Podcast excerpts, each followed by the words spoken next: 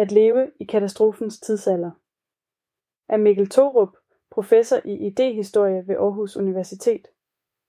Den otteogtyvende januar nitten nitten holdt den tyske sociolog Max Weber sin berømte tale Politik som levevej for en studenterforening på Ludwig Maximilian Universitetet i München. Lokalet var fyldt med unge studerende, der enten lige var kommet hjem fra skyttegravene i første verdenskrig, eller som planlagde kup og revolutioner i den nære fremtid.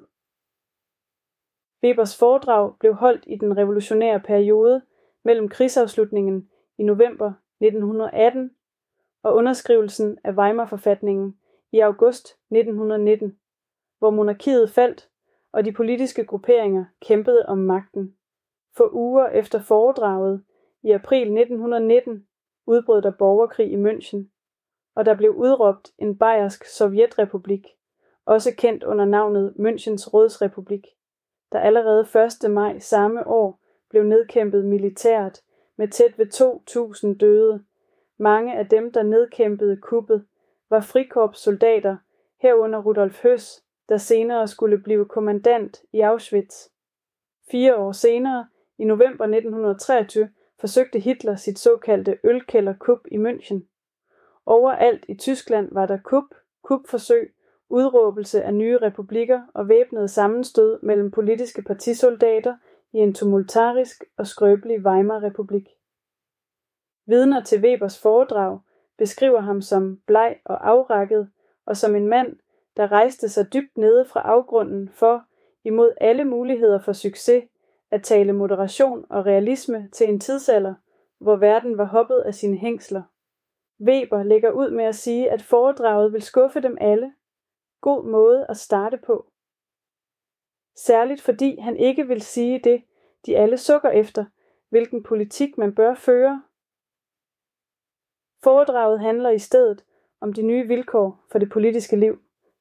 Det handler om massificeringen af det politiske, opkomsten af storstaten, af bureaukratiet, af massepartier, af massemedier og nye typer af politikere og journalister. Weber ønsker at indpode en fornemmelse af magtens ansvar i sine tilhørere, men han slutter af med at sige, det er ikke sommerens blomstring, der ligger foran os, men i første omgang en polarnat af isnende mørke og hårdhed, uanset hvilken gruppe, der nu sejrer i ydre forstand. Det væsentlige her er den bagvedliggende præmis, at enorme kræfter er blevet skabt og sat fri. Kræfter, der ikke kan håndteres med en gammel tidsalders politik. Fremtiden truer. Denne artikel handler om det brud med den gamle verden, som Første Verdenskrig skabte og afslørede, og den febrilske jagt på den nye politik, der udspillede sig i den europæiske mellemkrigstid. Fortiden var over, og fremtidsudkastene eksploderede. Mellem fortiden, der var forbi, og fremtiden, der ikke var her endnu, var samtiden et overfyldt rum, der overpolitiserede alt. Fremtiden var åben og uafgjort. Man vidste, hvad fremtiden tilhørte, men ikke hvem den tilhørte. For Weber var der bare tale om forskellige sejre i ydre forstand, marginale forskelle i en polarnat af isnende mørke og hårdhed. For de fleste andre var der altafgørende, eksistentielle forskelle mellem friheden og katastrofen. Efter første verdenskrig gik det tyske kejserrige, det østrig-ungarske dobbeltmonarki og det osmanniske rige alle under. Den tjekkiske forfatter Franz Kafka blev i efteråret nitten atten ramt af den globale influenzaepidemi, kaldet den spanske syge, der endte med at koste tyve millioner mennesker livet på verdensplan. Han gik i koma som undersåt i det østrig-ungarske dobbeltmonarki. Da han vågnede nogle uger senere, var han borger i den nye tjekkoslovakiske stat. Store dele af hans forfatterskab kan sikkert forklares som forsøget på at forstå den opvågning. Der var selvstændighedsbevægelser overalt. Ho Chi Minh, den senere leder af det vietnamesiske oprør imod den franske kolonialmagt og sidenhen også U S A's indblanding, forsøgte i nitten nitten under Versailles-forhandlingerne at få et møde med den amerikanske præsident Woodrow Wilson for at fremme sin sag om et uafhængigt Vietnam. Wilson var ikke interesseret, men krigen havde udløst en bølge af antikoloniale oprør. I Europa krævede først arbejdere, så kvinder en politisk stemme. Socialdemokrater og kommunister organiserede massebevægelser, og kvindebevægelsen blev stadig mere synlig med den britiske suffragettebevægelse som tydeligste eksempel. For mange var det trusler imod det beståede, kaoskræfter. Liberalismen og monarkismen, det nittende århundredes vigtigste politiske kræfter, var løbet tør for energi og overbevisningskraft. Selv deres tilhængere indså, at deres tid var over. Hvordan, spurgte man, kan man stabilisere et styre uden monarkiets transcendens eller den liberale elites overhøjhed? I stedet opstod det, man i samtiden kaldte et forfatningsorgie. Nye stater opstod, republikker blev udråbt, og forfatninger for nye stater blev skrevet. Verden kunne pludselig skrives om. Den massive mobilisering ved fronten og i baglandet og politisering af krigen gjorde, at det aktiverede folk ikke kunne kaldes tilbage til orden. Alt var politisk, og det meste politik var militant. Lad os huske på første verdenskrigs massive redsler og opkomsten af nye krigsteknikker. Fly og dermed luftbombardementer, tanks, ubåde, giftgas, en motoriseret krigsførelse i hidtil uset skala. Som den engelske historiker Eric Hobsbawm skriver i sit mesterværk om det tyvende århundrede fra nitten fireoghalvfems, ekstremernes århundrede. Folk, der blev voksne i løbet af nitten trediverne, forventede en ny verdenskrig. Forestillinger om grupper af krigsfly. I færd med at kaste bomber over storbyer, eller om uhyggelige skikkelser i gasmasker, der famler sig frem i blinde gennem skyer af giftgas, forfulgte min generation som mareridt. Katastrofen lå i luften. Gigantkonflikternes tidsalder.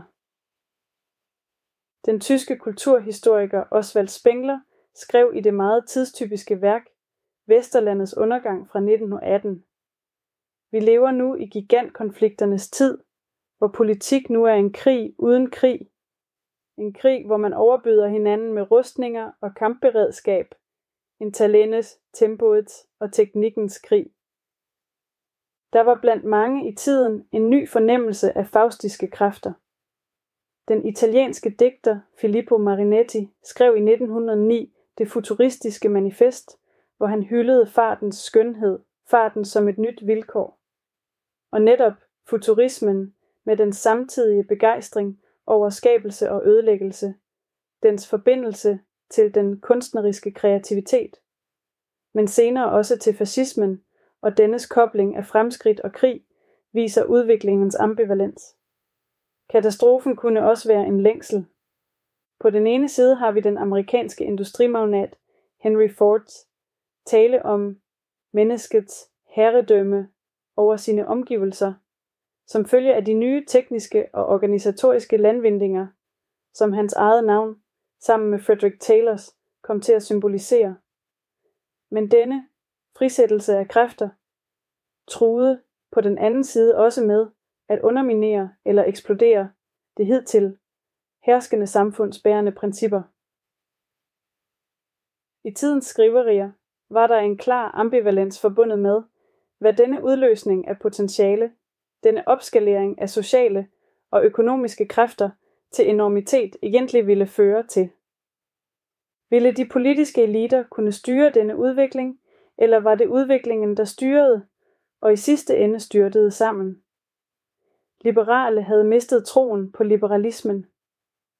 Den engelske socialliberale politiker Leonard Trelawney Hophouse skriver i en lille bog, Liberalisme, fra nitten elleve, den gamle liberalisme er en uddød form, et fossil, der ovenikøbet ligger ubekvemt placeret mellem to meget aktive og energisk bevægende møllehjul, den plutokratiske imperialismes øvre møllehjul og det sociale demokratis nedre møllehjul. Storstaten, gigantplanlægningen, massebyråkratiet og megahæren. Samtidig var en ny kraft opstået meget lig situationen i sytten niogfirs med den franske revolution, der åbnede en helt ny politisk situation. Den russiske revolution var alternativet i øst, der talte begejstret om fremtiden og det nye menneske, og som med sin sejr syntes at bevise, at den gamle verden bare manglede det sidste skub ud over klippen. Den gamle verdens endeligt. Hvis kup og revolution var de to mest prænante politiske handlingsudtryk i tiden, så var forfatninger og manifester de to vigtigste politisk-litterære genrer. De besidder nu, som dengang genremæssigt, en særlig opildnet, højtidelig retorisk stil. De abonnerer på det selvindlysende og har en stærk affektiv, resonansskabende kraft, hævder at repræsentere et vi, der ellers ikke ville eksistere uden den tekstuelle intervention. Manifester konstruerer især en historie om undertrykkelse op til dette øjeblik ved at opremse klagepunkter og krav og udfordre den gældende magt, og de skaber og markerer et brud i historien.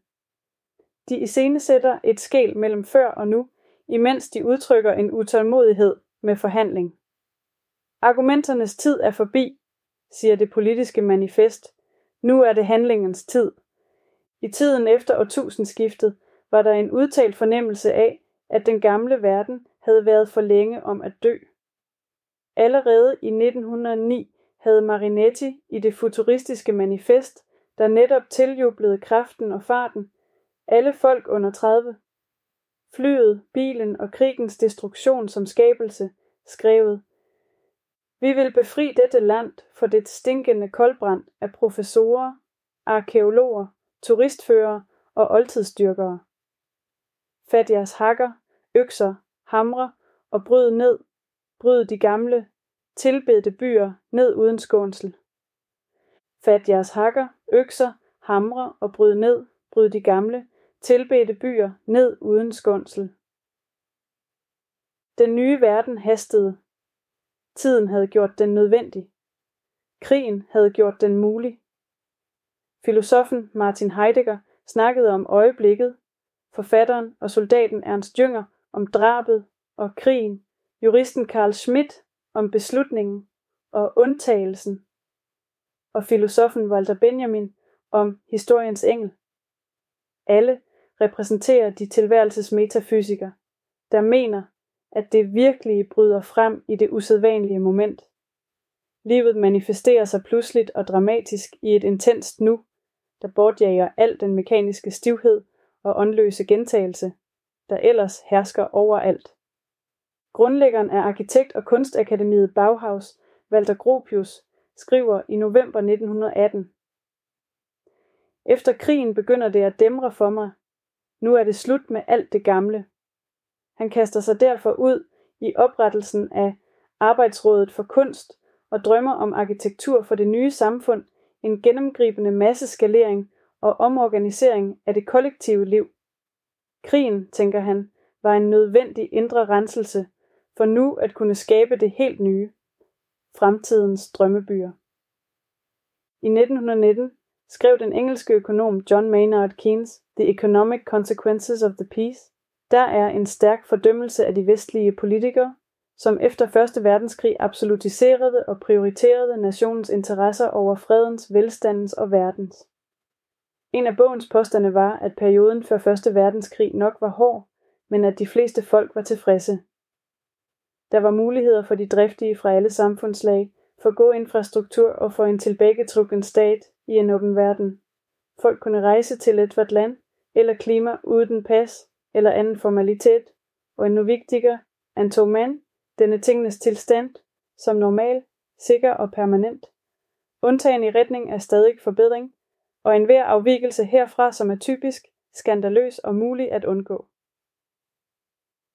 Keynes registrerede et brud med det nittende århundredes liberalisme, og samtidig en kritik, der tager sin begyndelse allerede i årtierne før nitten hundrede, men som bliver stadig kraftigere op imod og under første verdenskrig, for dernæst at blive en af de dominerende idéer i mellemkrigstiden. Hans observation af en transformation af liberalismens idé og status ledte ham frem til den konklusion, at det nittende århundredes kræfter har haft deres tid og er udmattede. Den generations økonomiske motiver og idealer, tilfredsstiller os ikke længere. Vi må finde en ny vej og må lide under ondet og endelig fødselsværende for en ny industriel fødsel. Det blinde antals magt. Det gamle stød og det nyes løfte om paradis eller katastrofe samles især i tre begreber: revolution, masse og det totale. De tre samles så igen i begrebet og forestillingen om massesamfundet, nutidens og fremtidens politik, som stort set alle var enige om, var massepolitik, og fremtiden tilhørte derfor de kollektivistiske ideologier, kommunismen, fascismen og sidst nazismen. Fremtiden tilhører den, der kan stille sig i spidsen for og læse massen. Politik er bevægelsen af det blinde antals magt, som den franske massepsykolog Gustave Le Bon havde skrevet i atten femoghalvfems i det, der blev en af mellemkrigstidens mest indflydelsesrige værker. Han skrev: på ruinerne af alle de idéer, der før blev anset for sande, men som i dag er døde, og af alle de magthavere, revolutionerne efterhånden har fejet bort, er dette den eneste magt, der har rejst sig, og den synes snart at skulle opsluge alle de andre. Mens vores gamle overbevisninger falder og forsvinder, mens samfundets hidtidige støttepiller en efter en synker i grus, er massernes magt den eneste kraft, som intet truer, og hvis prestige vokser dag for dag. Den tidsalder, vi nu bevæger os ind i, vil derfor i sandhed blive massernes æra. En anden massetænker, den spanske filosof José Ortega y Gasset, skrev i nitten enogtredive: gennemsnitsmennesket, der før blev ledet, har besluttet at regere verden. Politik var nu eksistentiel. Faustiske kræfter var sluppet løs, og som man ser skrevet af folk fra højre, som Carl Schmitt, Benito Mussolini og Adolf Hitler, og fra venstre, som kommunisterne Georg Lukács eller Vladimir Lenin. Kun den, der har modet til at erobre og bruge masserne, vil vinde. Den, der af moralske eller andre hensyn fravælger masserne, vælger sit eget endeligt. Føreren dukker op som både med- og modfiguren til massen. Weber snakker om føreren, Hitler og Mussolini snakker om føreren, og Lenin snakker om avantgardepartiet. Det gælder om kraftfuldt at positionere sig som spydspidsen i den nye, gigantiske menneskestrøm for den kommunistiske eller nationale revolution.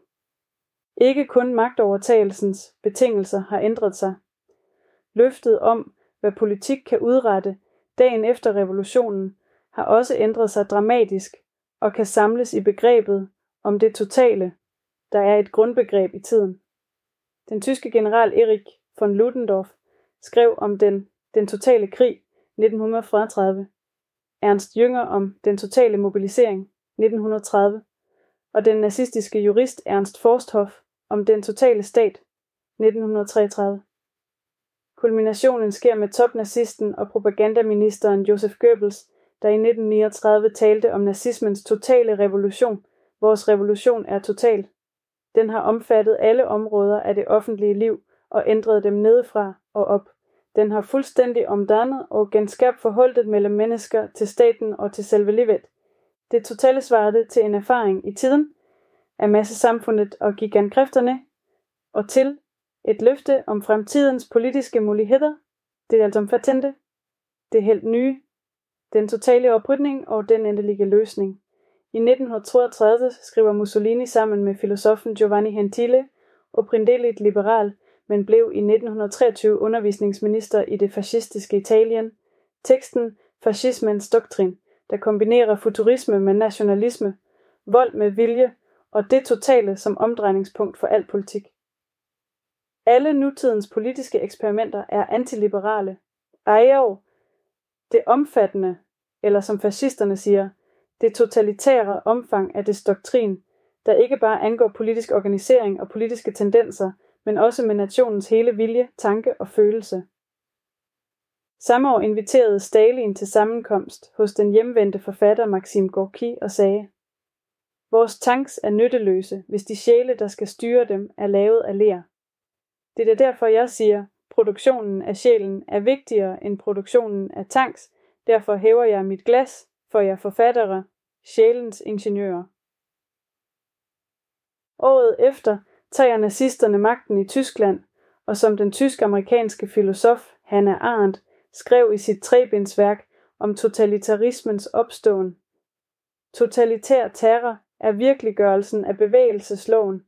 Dens hovedformål er at gøre det muligt for naturens eller historiens kræfter at fare frit gennem menneskeheden, uhindret af enhver spontan menneskelig handling. Walter Benjamin skrev i sine historiefilosofiske teser fra nitten fyrre, kort før han begik selvmord på grænsen mellem Frankrig og Spanien, på flugt fra nazisterne, et lille fragment om en engel. Fragmentets afslutning lyder: men fra paradis blæser en storm, der har tag i dens vinger og er så stærk, at englen ikke kan folde dem sammen. Denne storm driver den ubønhørligt ind i fremtiden, som den vender ryggen, mens ruinerne foran vokser op i himlen. Hvad vi kalder fremskridt er denne storm. Dengang og nu. Den amerikanske forfatter Mark Twain sagde angiveligt engang, at historien ikke gentager sig, men nogle gange rimer. Og det er tydeligt, at mange i dag ser mellemkrigstiden som noget, der rimer med deres oplevelse af nutiden og ikke mindst med deres forventninger til fremtiden. Populisme, finanskrise og autoritære regimers fremmarch synes at foreslå en gentagelse. Den globale og accelererende klimakrise og et politisk system, der tilsyneladende er inkompetent eller uvilligt til virkelig at adressere truslen, fremmer en generel følelse af usikkerhed og venten på katastrofens flodbølger. Vi bruger historiske sammenligninger til at reducere nyhedsværdien af noget. Den historiske sammenligning siger, at vi faktisk ved mere om nutiden, end vi ellers tror, og en del mere om den sandsynlige fremtid, fordi vi nogenlunde har set det før. Historiske sammenligninger tjener to ofte forbundne formål, at forklare nutiden og fremtiden, samt at afsigeværdigdomme allerede inuit. Det er ikke givet, at fortiden er en god guide til hverken nutid eller fremtid.